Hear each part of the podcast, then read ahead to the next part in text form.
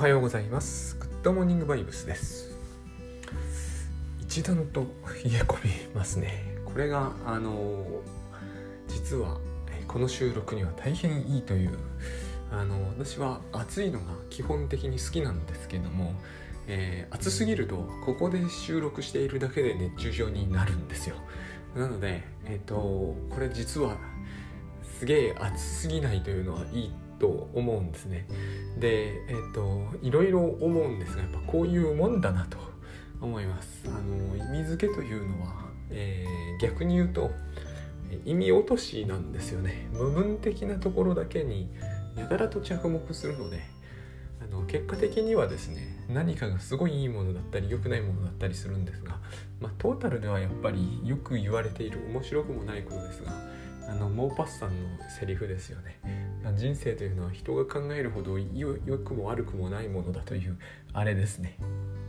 考えってのは極端なんだと思います。であのー、先日ですね、えー、あるオンラインセミナーで、えー、そうは言っても、え佐々木はアウトプットを、え毎日のようにしてるじゃないかと言われてちょっとこうあれと思ったんですよ。なんかやってたっけっていうのがまず第一にあったんですけどこれのことを多分指していらっしゃったと思うんですね。えっと、私はグッドモーニングバイブスって人に聞かれているイメージが湧いてないのであの毎日やっているじゃないかと誰かが言うっていうことに驚きを感じてしまうんですね。あのそう指摘いただいてあそういえばそうだったなと思うんですが思ったんですけどあのここで僕がよくあの気にしているのがですね意志力なんですよ。で意志力といえば、えー、弱いがセットじゃないですか。意志力が強いっていうのってもうテーマとしてあんまり上がらない。あの多分 Google 検索とかだったら意志力だったら次は弱いが出てくると思うんですよね。強いは出てこないんじゃないかっていうぐらい、えー、セットになってないんですよ。もうこの段階で意志力の強さ弱さを云々するのは無意味なことなんじゃないかというのが一つ思うんですが もう一つはですね私たちは自分の意志力をなめていすぎます。あの自分の意志力が弱いと思い込みすぎていて、えー、その強さの恐ろしさについてあの恐ろしさというのはちょっと言い過ぎかもしれませんけどでも多少とも恐ろしさについてあの軽く考えすぎていると思いますね。あのフロイトが失策行為と言った時彼はどこかに書いてたんですよねあの自分が無意識についての責任を持っていると思えば、えーと、無意識のうちにやってしまったということについてもっと人は真剣に考えるようになるみたいなこれもしかするとフロイトじゃないかもしれませんが、まあ、フロイトが書いたものの文脈の中にある、えー、発想です。でこれはすごく大事でどうしてもただこの話をすると自己責任の話になってってしまうんですね。私はそういう文脈で考えるのはうん考えない方がいいと思うんです。そのこの文脈から自自己責任を持ち出してしまうと,、えーと、なんかねわけわかんないことになっていくんですよ。えっ、ー、とそうじゃなくて意志力の暴走みたいなのあるいは無意識の暴走、まあ、結局ある意味精神分析とかカウンセリングって無意識の暴走をどう取り扱うとかということですからえー、無意識はかなり暴走するそこは言ってみれば意志力が暴走してると考えてもいいんだけどいいと思うんですよね。だって力道というすなわち、えー、力がそこで働くとか、えー、無意識のうちに何かをやってしまうっていうのはまさにこうある意志力が、えーと、私を使って強引に動かしてるそれって傍から見ると私が意志力を発揮してるのとほぼ同じになりますからね。でこの場合あのその無意識に責任がある云々っていうのが、えー、自己責任問題みたいな風にして取り上げられ始めると、えっと、この手当がですね雑になっちゃうと思うんです。えっと、何かにつけてここで自己責任の話が出てきて全てが自己責任ということなのかみたいな話になってそうじゃなくて悪いのは社会だみたいな話になっていくんですけどあの議論を追っていくとですね結局全然解決には至らないんですよね。自己自分には責任があるんだないんだっていう議論で終始してしまう。そうじゃなくてですね、えーと、無意識のうちに私たちが、えー、やってしまうということは、えー、言ってみれば意志力が増大だと強大だという意味になるはずなので、えーと、これをですねもっと慎重に取り扱わないとある意味自分が望みもしなかったこの場合の自分というのは多分、まあ、かなり意識的表層的な自分なんですがその自分としてはかなり不本意な結果を、えーと、強烈な意志力で引き起こすという結末になりかねないというかしょっちゅうなってると思うんですね。えー、昨日妻が、えーえー、あそうじゃなかった。すいません。えっ、ー、とですね。あの話題にするっていうことがまずそもそもの問題だと思うんです、えー、疲れとかっていうだから妻って出てきたのか。疲れっていうものを常に口にされている方がいらっしゃいますよね。えっ、ー、とで私たちがやることというのはやることなすことどんなことでもメリットのないことってないんですよ。疲れということをしょっちゅう口にすると、えー、これが多分、えー、グッドワイブスで倉園慶三さんが言葉に注意的な話をするんですが、まあ、でもあんまり頻繁にはしませんねやっぱり一つはこれがスピっぽく感じられるっていう文脈にあることともう一つやっぱりこの話はすぐ自己責任論に結びついてしまうんで扱いとして慎重にしたくなるのは、えー、賢明なんですよ。これはどうしてもその話になぜか持ってかれるんですよね。あの言葉を使うということをしているとですねまずその言葉を使うメリットというものが必ず発生します。というかこれはですね、えーと、とある行為をしておきながらその行為にまつわるメリットを生じさせないということはできないんですよ。私たちはいつも、えー、私がよくこの番組で言う言い方ならば人格が ABCDEFGZ までもっと100通りも1000通りも人格ってものはあると考えるのが自然と言っていいぐらいなので1000が大げさならばまあ10ぐらいでもいいですよ。10だとしても10人格全部にとってデメリットだなんて出来事ってないんですよ。あらゆる事柄はメリットデメリットは立場によって変わってくるのでで自分がいろんな立場にいるという事実はあるので父親としての私と、えー、誰かの息子としての私私はどっちもありますよ。未だに親生きてますから。かつ、えー、作家としての私と、えー、ゲームをやる私。いろんな立場があるわけで何かを一つやったり言ったりしてしまったらもう誰かにとってのメリットは即座に発生するんです。熱いといえば熱いと言ったことがどどの人格かにとってのメリットになる。もちろんデメリットにもなります。あの寒いといえば寒いと言ったで何かのメリットが発生します。これが何で問題を生み出すかというとですね。繰り返しそういうことを言わせたいという人格が潜んでいると思うべきなんですよ。つまり病気になれば病気になったでメリットを被る、え人格必ずいて、え健康になればなったでもちろんいますが、えー、お腹が痛くなればなったでそういうのがいる。だから繰り返しある種の発言をするなり繰り返し何らかの出来事に注目するということは、えー、その出来事を頻繁に繰り返させる動機づけを必ず強く生み出すというふうに考えるべきなんですね。えー、フロイトが反復脅迫って言ってたまさにそういうことだしカウンセリングでこの問題に直面してない人は誰もいません。だって、えっと、ある種の問題が繰り返し発生しないんだったらそれ問題でも何でもないじゃないですか。僕たまにメガネをあのえー、見つけられなくなりますなんてことは問題じゃないんですよ。問題になるとすればそれが頻繁に起こる。えーと、もう今までに1000個も買い直しました。これが問題ってことですよね。つまりそういう繰り返しは起こってるわけですよ。起こってるということは起こしてるわけなんですよ結局。で起こすことにメリットがあるんです。でこうやって言ってみると自己責任論になっちゃうじゃないですか。でもこれ自己責任論といった時の自己って誰なんだってことはあるはずなんででそこは大体全く議論されないんですけどね自己は一人だってことになってるから一人だってことはありえないと思うんですよ。少なくたって3人はいるでしょ。どんな人だってね。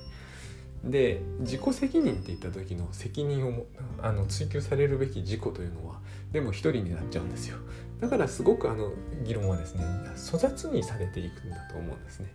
でえー、私たちはそうやって繰り返し繰り返し何かをするのは繰り返し繰り返しするだけのメリットがあるからでつまりメリットがあることを引き起こしている人格がいるということはですねそいつは意志力が絶大に強いんですよ。で私たちの人格というのは基本そういうものであって、え、自分が意識したことをするんですね。だから意志力が弱いと思ってることほど危険なことはなくて、えーと、意志力が弱いんだから何言っても何やっても実際にそれは実現しないだろうと思っちゃうんですけどそんなことはなくて、えー、繰り返し熱いと言ってりゃ、え、繰り返し熱いということになるしなぜなら言った途端に発生するメリットを自覚する自分というのがどっかにいててか自分の中にいてその自分が繰り返し熱いということによって自分はこのメリットを確実に享受できるということになるんだから繰り返しますよね。なんならば、えー、なるべく熱いと感じるようにもなりますよね。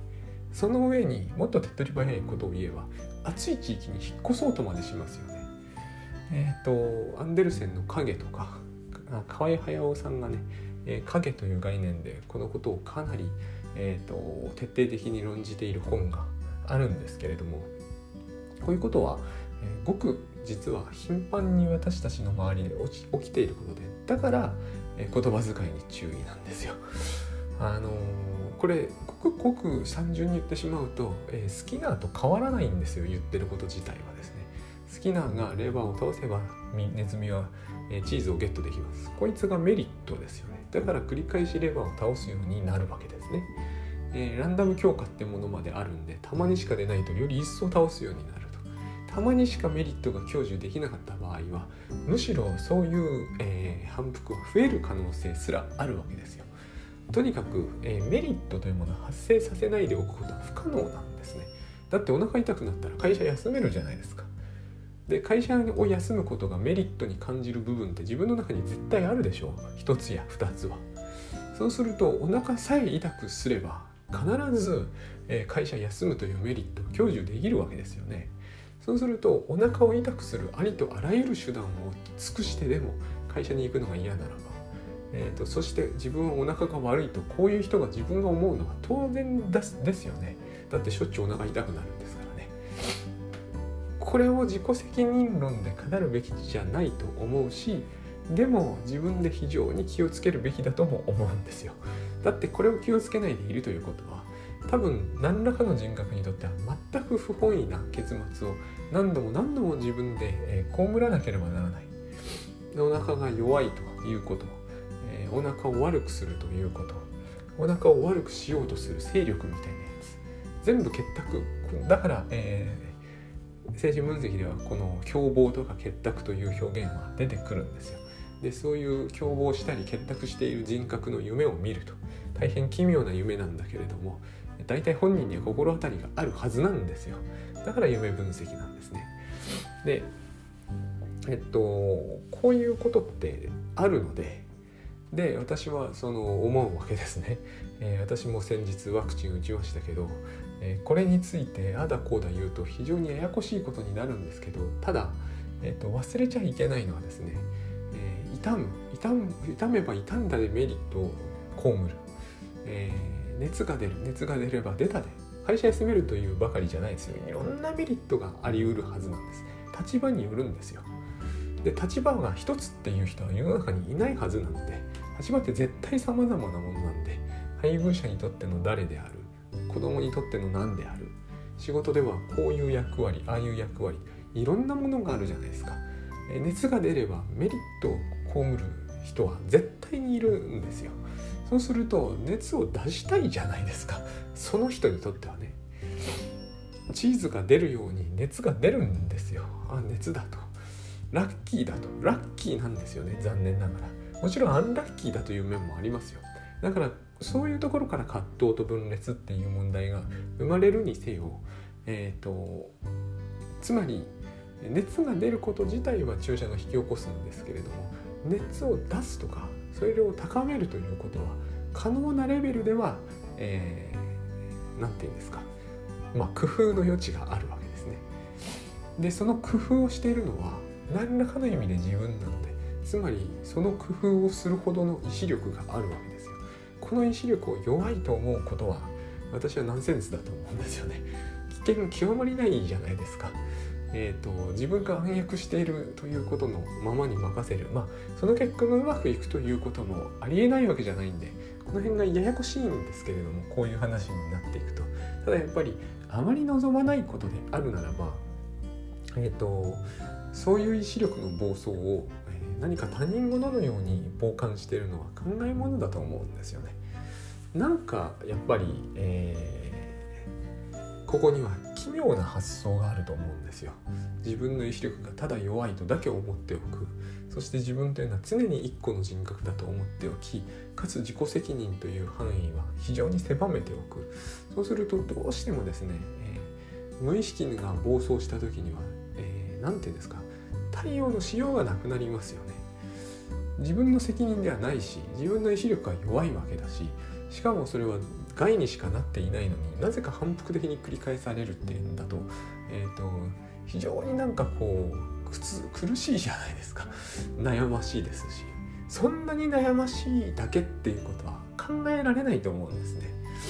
全部自分に起きてることですからね。ただ悩んでいればいいってもんでもないと思うんですよやっぱり、えーと、もともとそんなことにならずに済む部分があるならば。でえっ、ー、とメリットが、あの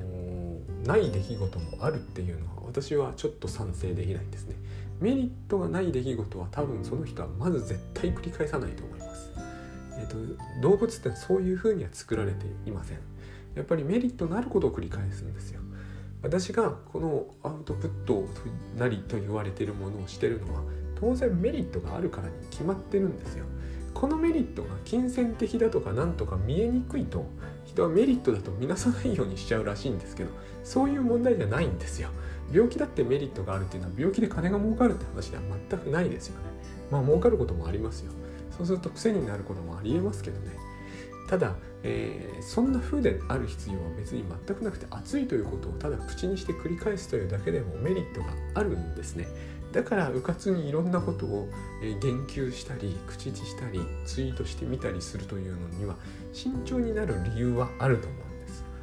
えーと、このこの番組そのもののメリットというものが私にはあるから、えー、この番組は続くんですよ。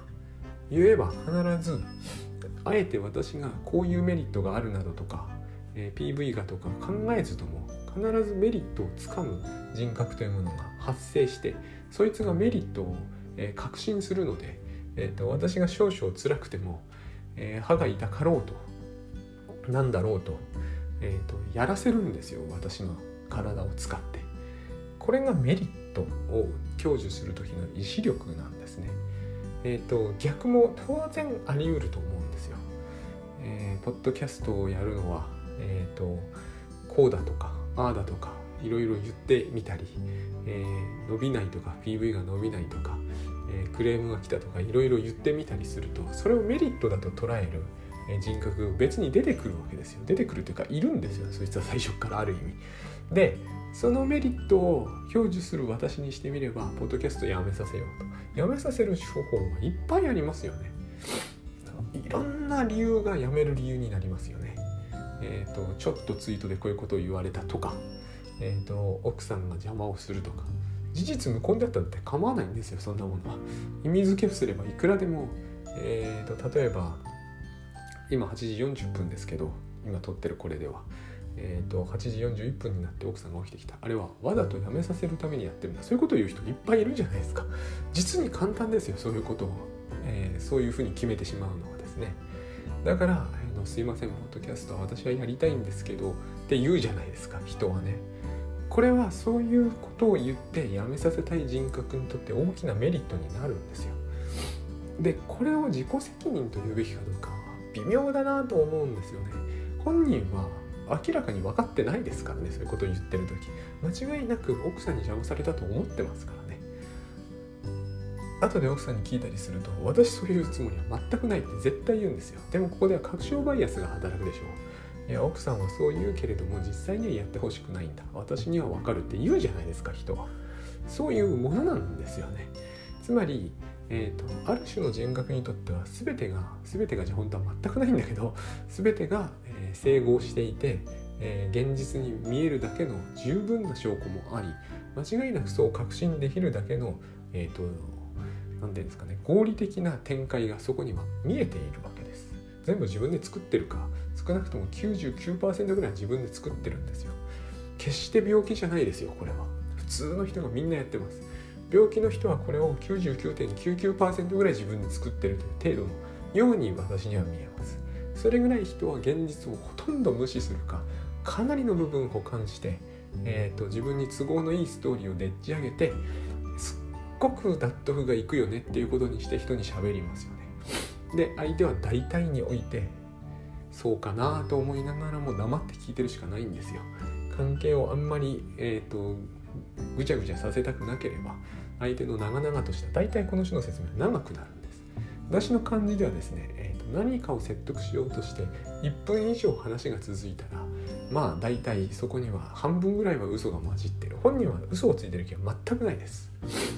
ただあの本当らしくない話がどうしてもそこで、まあ、倉園さんがグッドバイブスのえワークの中で意味付けを指摘するっていうのをやってたんですけどえっ、ー、と鎌倉かな？鎌倉で私はやった時、えー、すぐにいくらでも見つかるなみたいな印象がありました。でもあれは私はある意味いつもやってることだなと。性格悪いように感じられるかもしれませんけれどもでも意味付けというのは危険なものなので、えーと、やめればやめるほど自分にとって本当はいいのことなのでなんでかっていうとえー、現実じゃないものをでっち上げて何らかのメリットを享受するということはそのメリット自体がイリュージョンですからとっても何て言うんですかね最高に良くて何も手に入らないんですよ。私はこれは、えーと、何が正しいかわからないという言い方をしても本当のことはわからないと言ってもいいんですけど多分これは本当だろうと思うことの中に、えーと、意味付けをでっち上げて現実を捏造した上で得たメリットは最大級得て得ることができたとしてゼロっていうことです。ほとんどの場合はほぼ間違いなくマイナスになる。私がそういう方法を使ってこのポッドキャストを続けてもマイナスだしそういう方法を使ってこのポッドキャストをやめてもマイナスになると思います。だからやめた方がいいと思うんですよねあの要するにそこは真実じゃないものを根拠にして何らかの行動を自分に、えー、続けさせることによって何らかのイリュージョンをあの継続するというなんかすっごいおかしなことをやってるんですよ。こういう時におかしなことというのは、えー、正しいだろうなと思います。うん、正しさは手放すんですけどね。でえっとこのこのポッドキャストアウトプットと呼ばれましたけど、えー、やるにせよやめるにせよ、えー、続けるにせよ続けられないにせよ続けられるにせよ全部意志力ですよ。習慣の力とかそういうわけわかんないものではないです。やんないと、えー、歯を磨かないと気持ち悪いように気持ち悪いからとかでは全然全くないです。そういうもので続けられるはずはないと僕は思う。大体あのシートベルトの話といい歯ブラシの話といいおかしいと思うんですよね。えーと、やらないと気持ち悪いからやるんだろうかそんなはずはないんですよね。シートベルトをやらやるのはやるんですよ。やらないと気が付くかもしれないけどそれはやんなやんなかった時の話じゃないですか。やるんですよ。気持ちが悪いからやるんじゃない。やんないと気持ち悪いけどやる時にはその気持ち悪さとかは全然出てこないんで、えーとあれは習慣の力ではないと思うんですよね。習慣の力はやらなかった時に気づかせる力でしかなくてやる力にはならないと思うんですね。えっ、ー、とやるんですよこれは。でやるのはメリットがあるからなんですよ。でそれを人は習慣と名付けたんですね、えー、メリットのあることを繰り返す。でもそれは私はある人格の意志力の発動だと思うんです。それを習慣化というならばそういうことになるでしょうけれどもうんと一般にルフしている以上仕方がないですけど何かこうここには自動的に進むっていうニュアンスがあるけどそういうものではないと思います。私は本原稿の本書く時本の原稿書く時、えー、絶対にそういう感じでは全く進まないと思います。いつも自分がやってるのはそうじゃないなと思うんですよ。ある人格の意志力の発動なんですよね。えっ、ー、と自動的になんて書けるもんではないです。自動的にこのポッドキャストで喋れるものではないんですよね。でこのポッドキャストを喋れないといろんなネタを集めるんだけどもアウトプットができないとまあそういう表現を、えー、しばしば、えー、というかしばしばじゃなくてほぼ毎日ツイートとかで目にしますがそれは、えー、アウトプットさせない意志力の勢力が極めて大なんですね。現状のところそのアウトプットをしないさせないということには大きなメリットが感じられていてそのメリットは意味付けとイリュージョンにまみれていると思いますがあって、えー、それが決してポッドキャストなんかで喋らせないぞと。だから喋ろうという自意識からすると意志力が弱いことになるのかもしれませんがそういうことでは全然ないと思います、えー、そうじゃなくて意志力がとても強いんですよ。だからそんなことはさせないぞっていうことが行われてるんですね。あの私読むセラピーの1だったかな1だったかとに思います、えー、強迫神経症の患者さんの例を出しましたけれども、えー、彼のあの無意識のパワーですよね。えっ、ー、と真夜中に事故ったかもしれないという恐怖に襲われて何キロも先までドライブをして現場を確かめに行く必要全くないじゃないですか。多分何にも起こってないっていうことを確認するためですよ。これが意志力ですよね。確認させずには浮かないんですよね。こういう意志力は。あの人の場合もそうですが自分が非常に弱いと思っているのでこういう意志力の暴走を許してしまうんですよね。あのもちろんイリュージョンですしえー、もちろん意味付けなんですけれども要は、えー、それをさせるそのように繰り返し繰り返し何かを心配させ、えー、何か他のことに心を奪わせておくだけのメリットがいっぱいあるんですよ。ああいう方の場合には。例えば家庭内不和から不和に意識を向けさせないとか辛いですからね。子供が自分をバカにしてることから目をそらさせるとか辛いですからね仕事が本当はできないということから目をそらさせるとか理由になりますよね。夜中に2時間もそんな意味不明のドライブしてたら仕事にならなくなるじゃないですか。だから仕事ができないというのは非常に理にかなったことですよね。こういうふうに私たちはある程度はなってると思うんですよね。でもこの話も絶対自己責任論に持ってかれそうじゃないですか。だからこの話ってやりにくいところもあるし嫌な話なんですよ。大々において。本人は秘密の中でこういうある程度で周囲に隠した中で治療をするというのは賢明だと思います。そうじゃないと,、えーと、なんかこう差別みたいなものにつながっていきかねないところばっかりの話なのでこれは本人非常に辛いんですよ。ほとんど意識できないところの、えー、自分の力なのでただそれが弱いと思ったりするもんではないと思うんですね、えー、どう考えたってこれ相当強いですよ。同じことで違うことができたら同じ力で違うことができたらかなりのことがやりそうですよ。真夜中にドライブで何の意味もないところに車で飛ばしていって全く何も起きてなかったことを確認して帰ってくるんですからこういうことができるんならある意味何でもできそうですよね。少なくとも奥さんにプレゼント買ってくるという程度のことは容易にできそうです。でもそっちはできないんですよね。不思議なことですよね。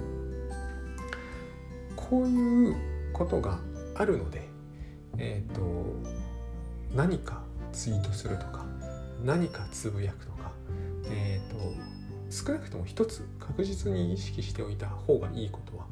これをつぶやくことによってこれを何回も繰り返しつぶやくことになる可能性は結構高まるということですね。えっ、ー、となんだか調子悪いと言った瞬間になんだか調子が悪いことによるメリットを本人が享受するので何度も何度もなんだか調子悪いということをつぶやくということをしなきゃなんなくなる可能性が上がるんですね。